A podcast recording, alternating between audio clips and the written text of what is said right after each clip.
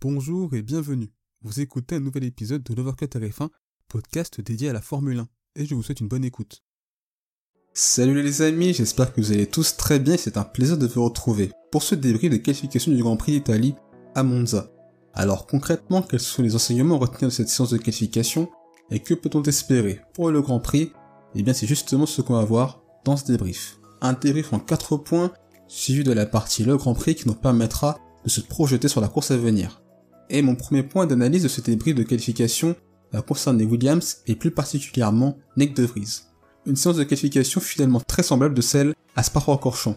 En effet, la SW44 a confirmé sur le temple de la vitesse ses bonnes dispositions sur les circuits justement à très haute vitesse. Et comme à Spa-Francorchamps, la Williams est très performante dans les secteurs 1 et 3, composés de lignes droites, mais souffre davantage dans le secteur 2 avec la chicane et les deux lesmo. On retrouve une Williams revigorée sur les terres italiennes et qui sera très difficile à doubler en course. Un week-end sans Alex Albon qui s'est fait opérer une crise d'appendicite. Et l'absence du pilote thaïlandais est très dommageable pour l'écurie britannique, car même si son remplaçant Nick De Vries a réalisé une excellente séance de qualification, au vu du contexte, parvenant même à devancer Nicolas Latifi et à espérer une potentielle Q3, et eh bien l'arrivée sur le tard du néerlandais, plus les performances du Canadien ce week-end et plus globalement cette saison, me font craindre que l'écurie britannique ne pourra tout simplement pas profiter d'un week-end qui lui était favorable sur le papier et ce, malgré le fait qu'avec la pluie de pénalités, De Vries partira 8ème et Latifi, puis la 10ème position. J'aurais été bien plus optimiste pour Williams si Albon avait pu participer au Grand Prix. Pour mon deuxième point d'analyse, on va évoquer Red Bull et surtout la Scuderia Ferrari qui a brillé dans l'exercice du tour rapide avec Charles Leclerc qui débutera le Grand Prix depuis la pole position. Pour le Monégasque, c'est donc la 8ème pole position et la 17ème de sa carrière. Carlos Sainz a quant à lui réalisé le troisième chrono de cette séance de qualification mais l'Espagnol comme Leclerc Aspa partira depuis le fond de grille et la 18ème place du fait de nombreux changements de composants moteurs. À domicile, c'est donc une performance qui va faire plaisir aux fans de l'écurie italienne. Et sur le papier, c'est donc un résultat qui surprend, surtout par rapport à ce qu'on avait vécu en Belgique il y a deux semaines. Car Red Bull a un peu déçu en qualification. Alors bien sûr, Max Verstappen échoue à seulement 145 millième de la pole position, mais on est bien loin du Grand Prix de Belgique. Et avec cette pénalité de 5 places pour changement d'un élément moteur, le néerlandais débutera la course 7 Je l'expliquerai dans la partie Le Grand Prix, mais Red Bull privilégie clairement la course. Et malgré cette position de départ, le néerlandais sera clairement la principale menace de Leclerc durant le Grand Prix, et une victoire de Red Bull est bien évidemment envisageable. Troisième point d'analyse, l'occasion de parler d'une des belles surprises de ces qualifications, à savoir McLaren.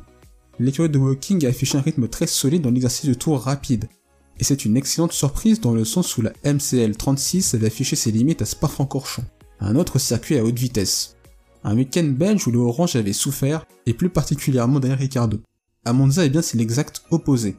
Norris est conforme à ce qu'il nous montre depuis le début de saison, et pour Daniel Ricciardo, après un week-end à Zandvoort absolument cauchemardesque, c'est une très belle réaction de sa part, avec en plus un passage en Q3.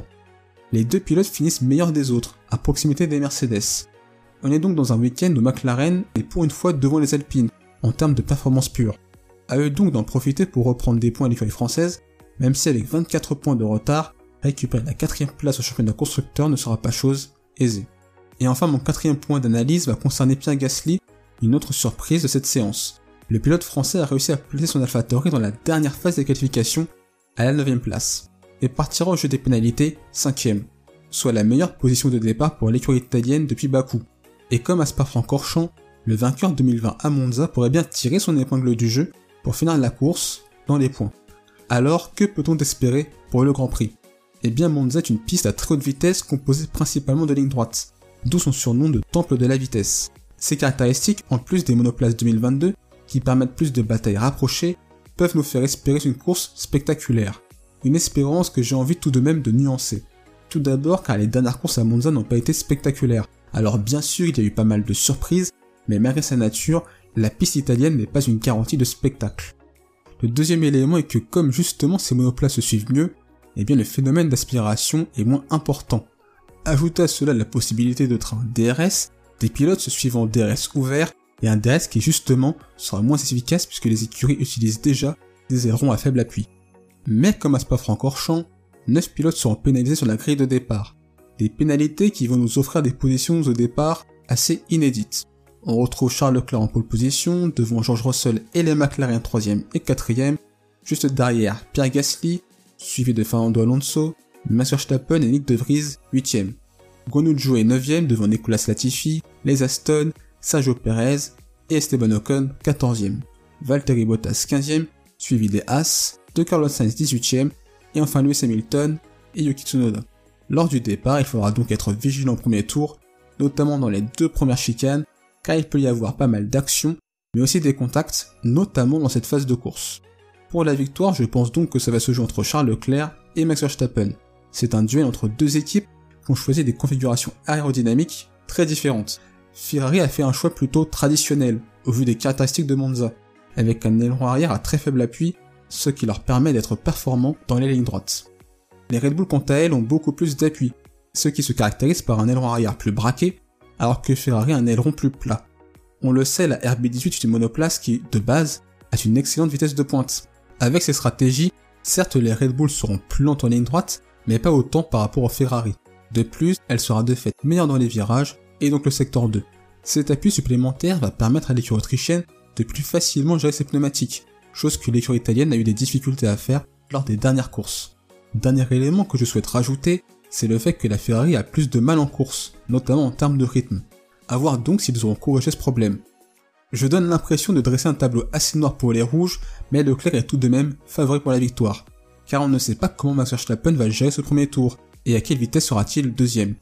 Tous ces éléments vont impacter la course du monégasque, sa gestion, et lui permettre de creuser un matelas très intéressant qui lui permettrait de résister à un potentiel retour du néerlandais. Et c'est surtout ça le gros avantage de Ferrari ce week-end qui en fait le favori pour la victoire. Pour la dernière place du podium, elle devra se jouer entre Russell et Perez. Le pilote Mercedes a l'avantage de partir deuxième aux côtés de Leclerc et sera favori pour le podium.